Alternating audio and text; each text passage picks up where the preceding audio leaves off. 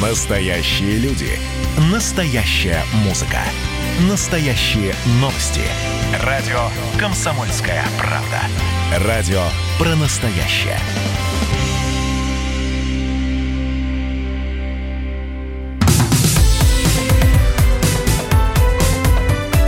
Как дела, Россия? Ватсап-страна! Итак, друзья, прямой эфир радио «Комсомольская правда». Я вас приветствую. Меня зовут Михаил Антонов. И мы продолжаем рассказывать о важном, актуальном, насущном. То, что происходит сейчас, то, что происходило когда-то, но сейчас есть развитие этой ситуации. Мнение экспертов, профессиональные комментарии и, конечно же, реакция от вас. На Viber, на WhatsApp присылайте свои текстовые и голосовые сообщения. Мы их внимательно читаем, на некоторые отвечаем, с некоторыми вступаем в переписку.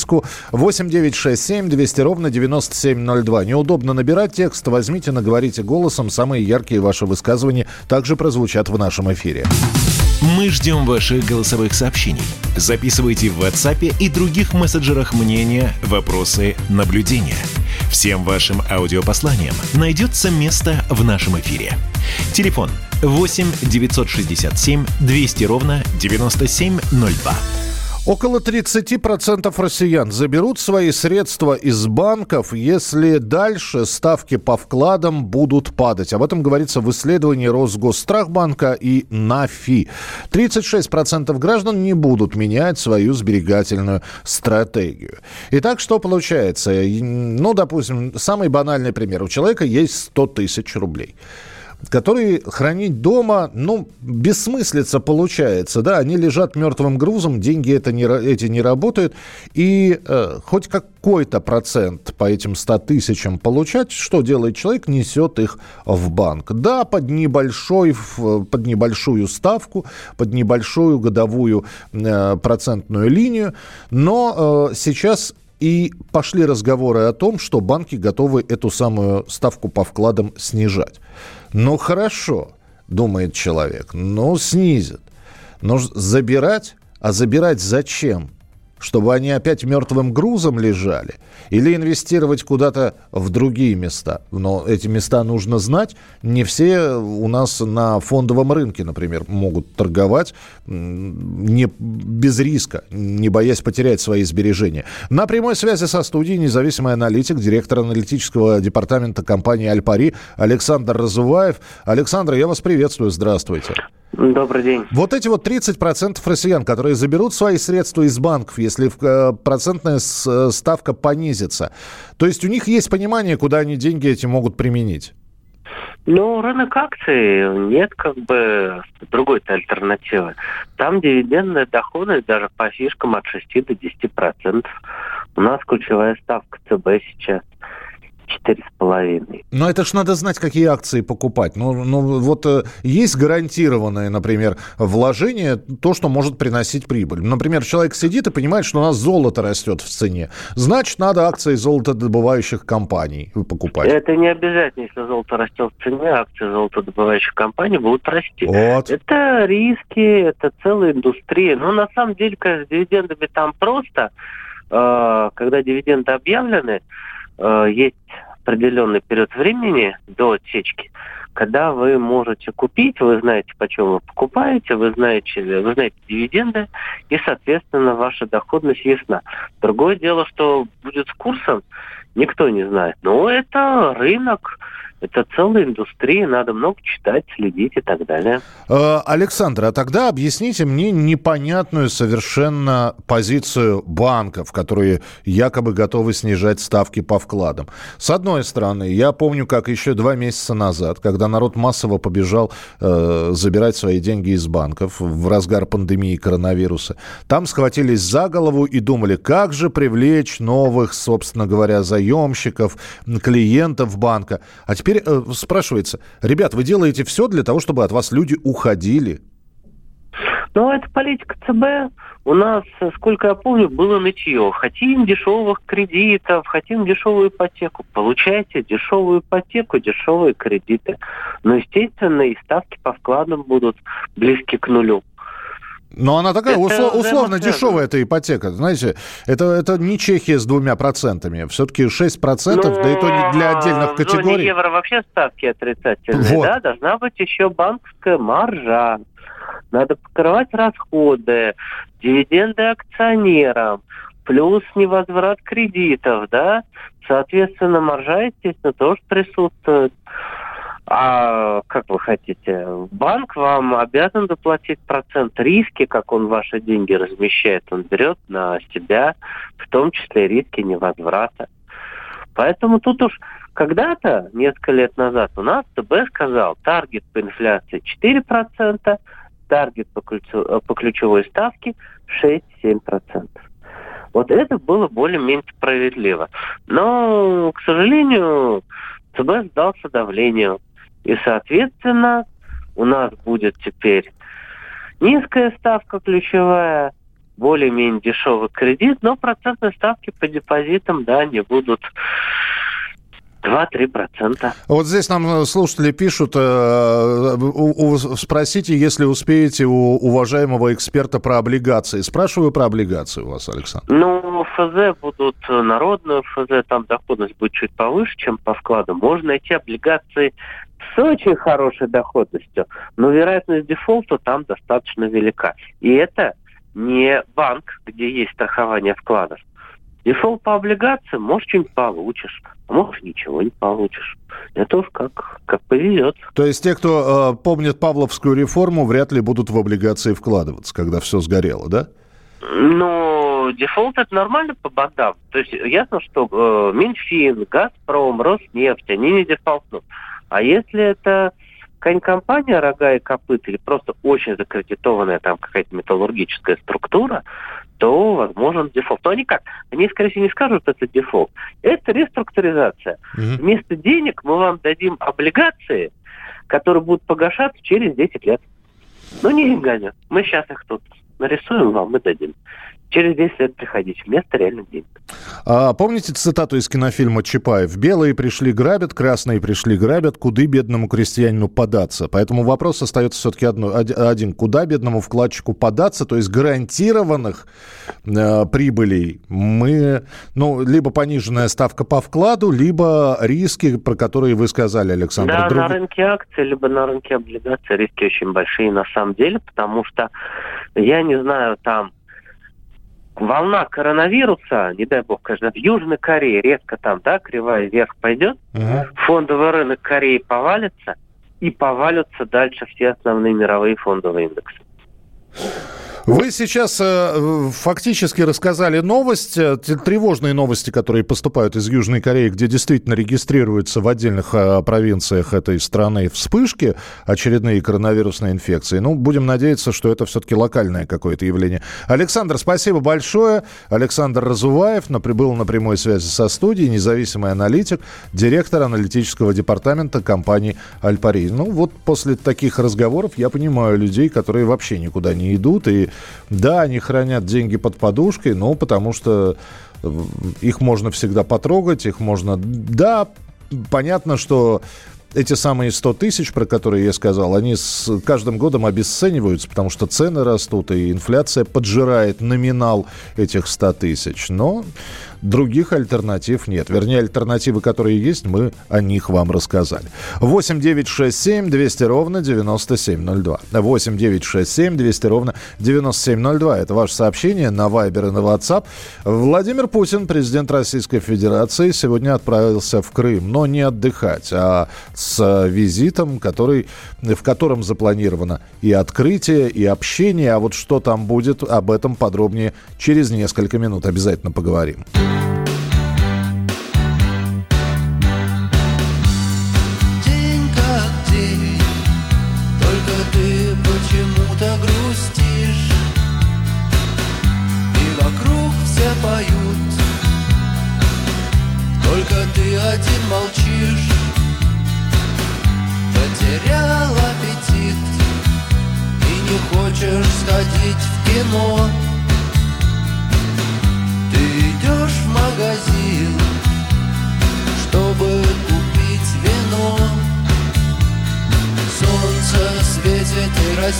Трава, но тебе она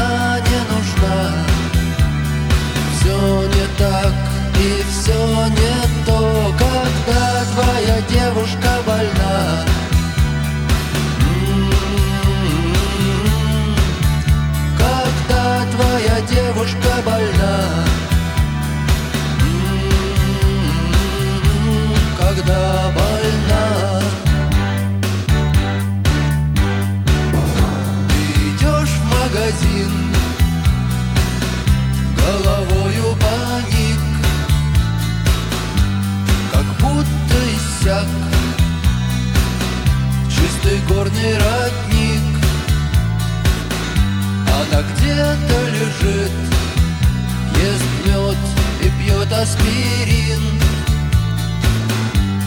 И вот ты идешь на вечеринку один Солнце светит и растет трава, но тебе она не нужна. Все не так и все не то, твоя больна. На вечеринку один, когда твоя девушка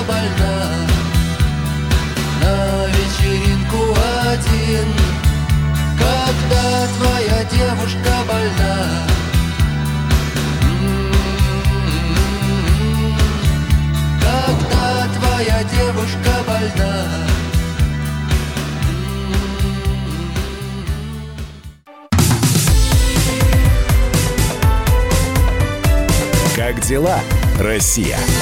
Ватсап-страна! страна Итак, друзья, прямой эфир радио «Комсомольская правда». Владимир Путин в Крыму. А, хотя очень многие думали а, и а, по-прежнему думают, что вот со дня на день президент сорвется в Хабаровск. Но пресс-секретарь президента Дмитрий Песков сказал, что поездка в Хабаровск пока не планируется. Ну а чем сегодня в Крыму будет президент заниматься, об этом Дмитрий Смирнов, наш специальный корреспондент, расскажет. Дим, приветствую тебя. Здравствуй. Добрый, добрый день. До, добрый день. До, доброе, добрый день, да. Ну, в общем, рассказывай, что будет в Крыму. В Крыму Владимир Путин э, примет участие в закладке нескольких кораблей для нужд ВМФ. Э, будут заложены те самые, э, как называют их, наш ответ французским мистралям, которые теперь не наши, они вполне себе египетские. В общем, если кто-то помнит эпопею Э, вертолетоносцами, которые два вертолетоносца класса «Мистраль» Франция сначала вроде как э, сделала для России, потом из-за санкций отказалась продавать. Да, это потом... там, э, это история, по-моему, лет семь уже, да? Там? Ну, вот с того года началось. Угу. Вот, а потом решили, что да, как бы не очень нужно, а в конце концов мы, если надо, и сами построим. Вот это вот сами построим, но сегодня и начинается, то есть переходит в следующую фазу.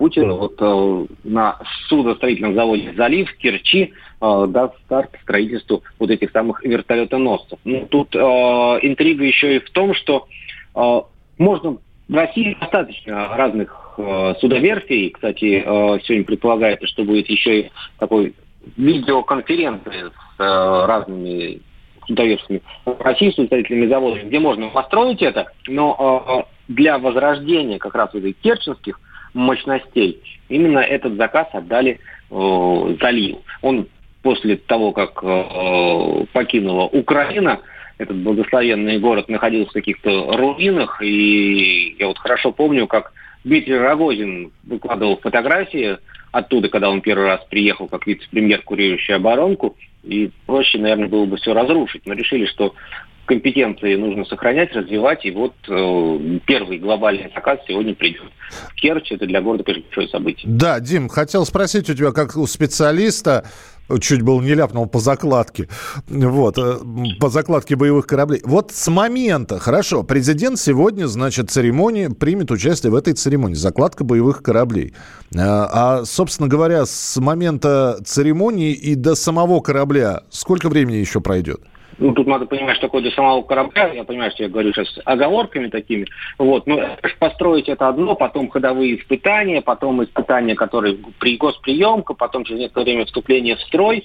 Вот я думаю, что в строй они вступят, я не видел документации по этим кораблям, поэтому ничего не могу сказать. В строй они обычно вступают там лет через 3, 4, 5 лет, вот так. Ну, то есть к 2025-му ждать. Понял ну, тебя. Да, наверное, это да. единственная церемония, собственно говоря, только для этого президент полетит, полетел в Крым? Ну, там еще предполагается вообще и общение с рабочими завода. Ну, вот поэтому можно сказать, что он еще и для общения полетел. Или наоборот, для общения полетел, а заодно и заложит. Хорошо. То есть это все одним днем, и обратно он после этого возвращается? Ну, наверное. Не особо информировали, когда он возвращается и куда. Ну, скорее всего, да. Да, здесь опять вот пишут, что украинцы ноту протеста опять будут писать. Ну, естественно. Это, это, это уже традиция. А, Дим, скажи, э, так как ты общаешься, опять же, с пресс-секретарем президента, опять же, было сделано там несколько заявлений, я все-таки вернусь к Хабаровску. И э, слова Дмитрия Пескова, что назначение временно исполняющего обязанности губернатора Хабаровского края, пока указ не подписан, и это не будет анонсироваться. То есть... Э, Насколько я понимаю, Кремль не собирается заранее говорить кого, а просто выйдет указ, и мы все узнаем, правильно? Ну, так обычно и делается. Ну, знаешь, так там бывает просто стандартная э, формулировка, что мы никогда заранее не анонсируем кадровые назначения. Вот. Ну, это правда, что там вот обычно это происходит, как э, Путин встречается с в Рио, то есть тем человеком, который предполагает, значит, в Рио, и говорит ему, хотите? Он говорит, ну, Конечно, я всю жизнь мечтал. Он говорит, пожалуйста. И после этого подписывается указ о назначении временного исполняющего обязанности. И тот едет уже там в Хабаровск или в Дагестан. Учитывая, учитывая, что сегодня встреча официальных у президента, они все проходят в Крыму и проходят э, с э, крымчанами, с, э, там, я не знаю, с военными, с рабочими завода, то вряд ли в Рио там будет присутствовать. И это немножечко э, принижает слова Владимира Вольфовича Жириновского, который еще в субботу сказал, что в понедельник точно мы узнаем фамилию. Ну, ты знаешь, логика в твоих словах несомненно есть, но с другой стороны, ничто не мешает ему, там, Путину перед началом или после возвращения из Крыма лететь два часа в общем, это сделать. Э, поэтому я подождал бы так вот гнобить Владимира Вольфовича. Хотя, с другой стороны, гнобить Владимира Вольфовича всегда полезно, как бы есть за что. Не-не-не, я просто, я просто думаю, сбудутся его слова или не сбудутся. Хотя, с другой стороны, учитывая, что президент последние несколько месяцев проводил совещание по интернету, ему никто не воспретит общаться с временно исполняющим. Ну, Сейчас выйдет на телесвязь с Хабаровском, а там уже в Рио стоит на этой площади Ленина, да? да ну, вряд ли стоит, а сидит уже в, в кресле Фургала, вот, э, и вполне возможно уже доволен жизнью. А, и еще, Дим, по поводу того, э, что Дмитрий Песков сказал, что президент не делал прививку от коронавируса, и, конечно, мы видели, как, э, в общем-то, все все правительство находилось в, таком режиме самоизоляции. Меры безопасности, вот что-нибудь про них известно? Медицинские меры безопасности. Медицинские меры безопасности, что имеешь в виду? В Крыму вообще? Или... В Крыму, конечно. Вдруг а, кто-то ну... подойдет и протянет Владимиру Владимировичу руку, а он из соображений безопасности ее не пожмет. Скан... пожмет Скандал будет. А не знаю, Миш, там, знаешь, обычно э, они это вот сейчас варьируются, эти меры безопасности. С одной стороны, рассказывают нам про то, что а, вот Э, соблюдаете там карантин, там все протирается спиртом или чем-то еще, а с другой стороны неожиданности возможны всякие. Может, действительно кто-нибудь подойдет, а может не подойдет. А может это будет вообще какая-нибудь там, через телесвязь или еще что-нибудь на расстоянии будет. Сейчас так, мы тут увидимся. Так, но президент прибыл или он еще в воздухе находится где-то? В Я не знаю, честно скажу. Поскольку сейчас он полетел туда без прессы, то мне отсюда видно так же, как и тебе. Вообще. Понятно. Ну, тогда ждем, собственно говоря, информации. Если будет что-то интересное, всегда рад тебя услышать в эфире. Дмитрий Смирнов, наш специальный корреспондент на радио «Комсомольская правда».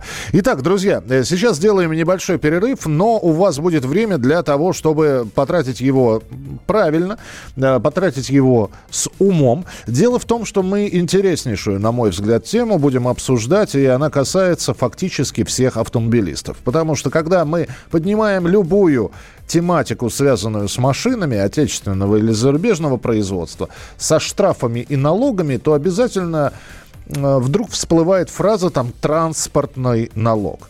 Когда его отменят? За что мы его платим? Хотелось бы целенаправленно знать, куда идет вот те деньги, э, куда идут те деньги, которые я, как автомобилист, или вы, как автомобилист, платите. Так вот, есть такая инициатива. Редко пользующихся автомобилями россиян могут освободить от транспортного налога. Вот такое вот понимаете, предложение есть. Свежее, новое, я вам могу сказать. Правда, каким макаром человеку придется доказывать, что он мало – пользуется автомобилем? И что в вашем понятии редко пользуется автомобилем? И как вам вообще такое предложение? Ваше сообщение 8 9 6 7 200 ровно 9702. 8 9 6 7 200 ровно 9702. Пока э, послушаем замечательную песню, а вы пишите, как вам такое предложение? Редко катаетесь, не платите транспортный налог.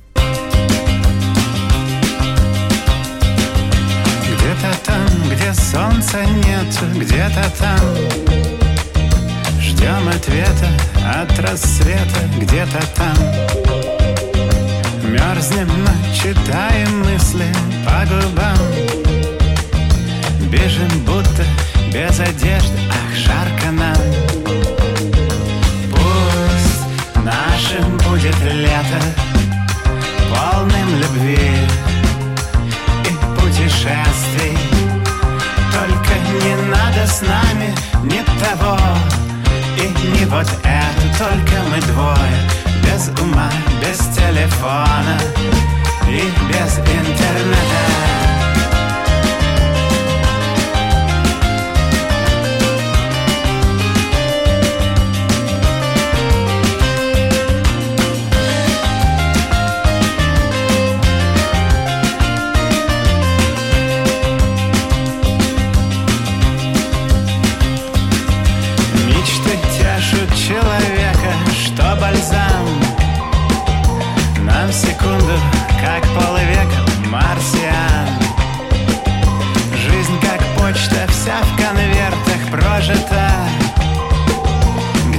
летом. Зима уходит, здесь все война. Пусть нашим будет лето Полным любви и путешествий. Только не надо с нами ни того И не вот это, только мы двое Без ума, без телефона и без интернета.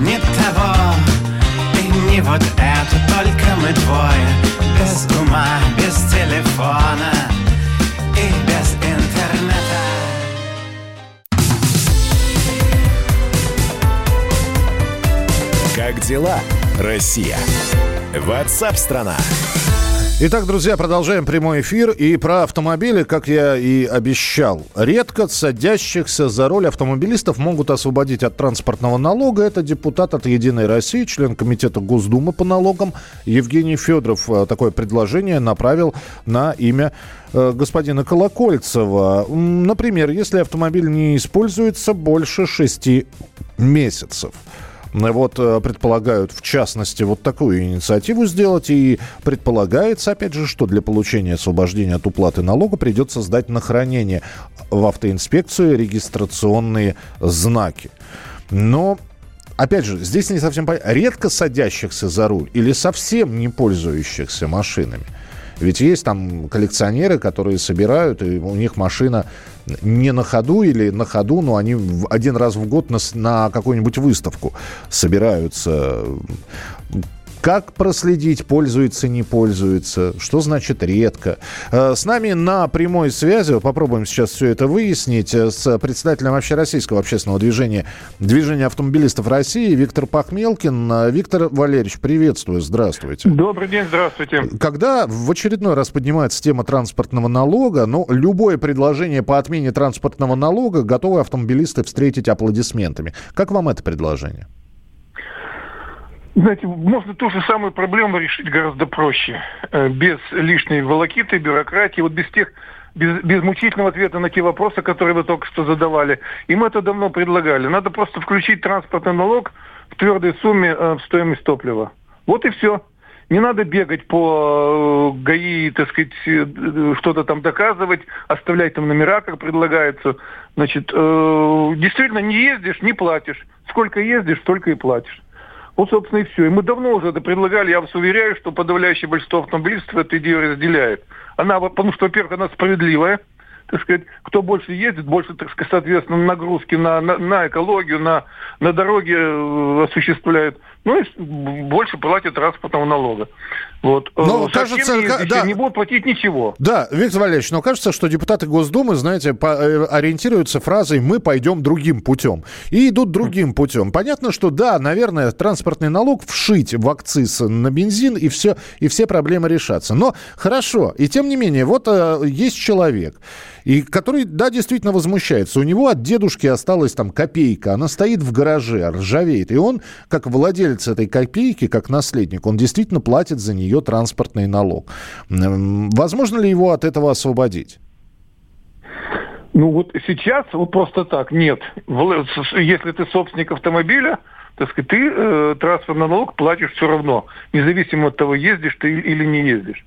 Вот. То, что предлагается, так сказать, сдать номера, сдать э, значит, автомобиль, фактически отказаться, так сказать, от э, поездок, ну, на мой взгляд, это достаточно громоздко. Кроме того, я совсем не уверен, что сработает эффективно взаимодействие между ГИБДД и налоговым органом, потому что ведь нужно, чтобы эта информация еще дошла до налоговиков, а там проблем хватает. Когда им кто-то что-то передает информацию, не раз с этим сталкивался, какие-то сбои в программе и все. И человеку придет уведомление, что он должен платить налог, и он опять побежал по кругу все доказывать. Да, чтобы, чтобы вер... ему надо выехать срочно куда-то, он готов продать а эту... Я уже, я уже про это не говорю, что ему вдруг понадобилось ехать, а у него, оказывается, номера сданы.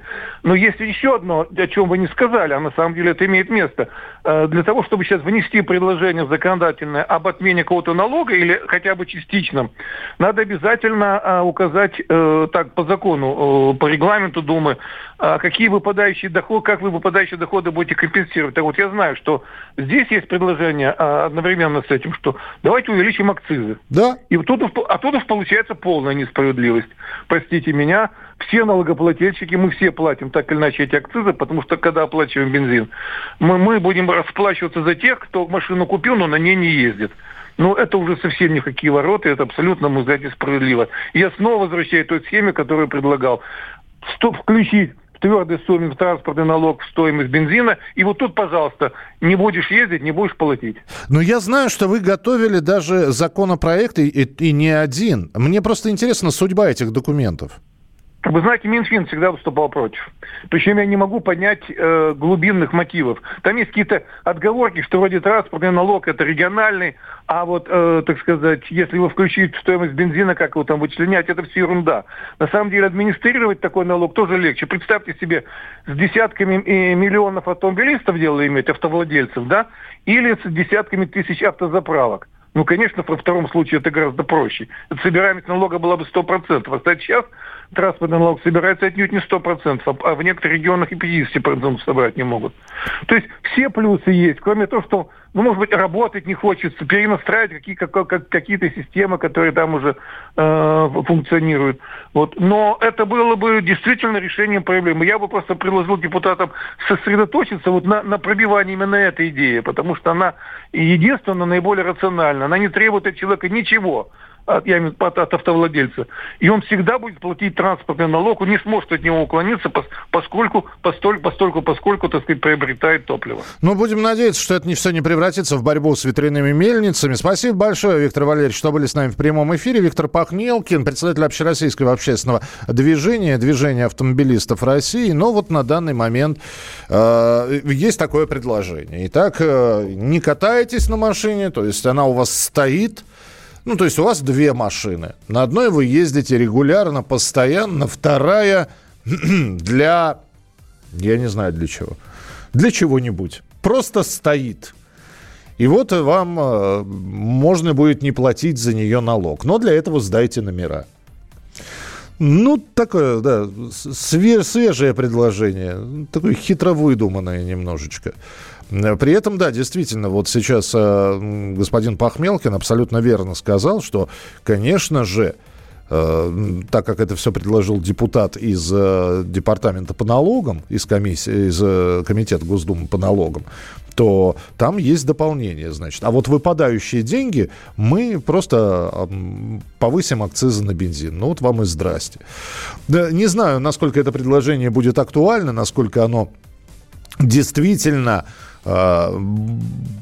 пройдет вот эти вот все процессы обсуждения. Дождемся сейчас отклика от э, ведомства господина Колокольцева, какое они дадут заключение по этому документу, ну и будет ли это все на осенней сессии Госдумы обсуждаться. Так что, товарищи автомобилисты, готовьтесь, осень будет такой интересной. И к транспортному налогу мы периодически будем в нашем эфире возвращаться. Спасибо большое, что слушали программу WhatsApp страна. Впереди вас ждет встреча с Николаем Стариковым. Так, ваше сообщение. Очень хорошо, что сдал, сдал номера в ГИБДД, сделал дубликаты номеров и катайся сколько хочешь. А это уже нарушение закона, потому что если за, поймают за мягкое место, мало не покажется. Там такой штраф могут выкатать. Итак, впереди встреча с Николаем Стариковым в начале следующего часа на радио «Комсомольская правда». Это говорит о том, что э, во время общения с Николаем Стариковым и Владимиром Варсобиным вы также можете присылать свои сообщения 8 9 6 7 200 ровно 9702 и звонить по телефону прямого эфира 8 800 200 ровно 9702. А программа WhatsApp «Страна» завтра с 11 часов утра по московскому времени в прямом эфире на радио «Комсомольская правда». В студии был Михаил Антонов. Не болейте, не скучайте. Пока. Как дела, Россия? Ватсап-страна! страна